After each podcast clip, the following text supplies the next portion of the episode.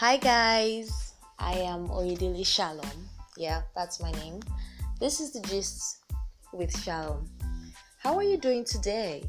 Yeah, how are you doing today? How did your day go? And how is it still going?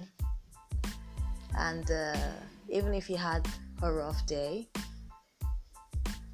just keep keeping the faith. Whatever you so desire is gonna come to pass.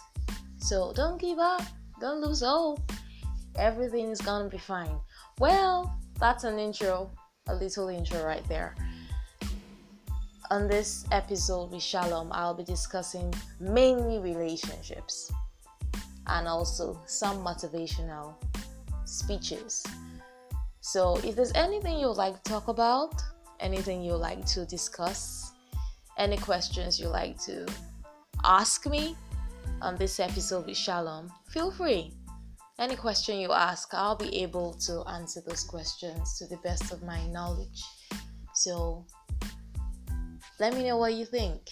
Thanks.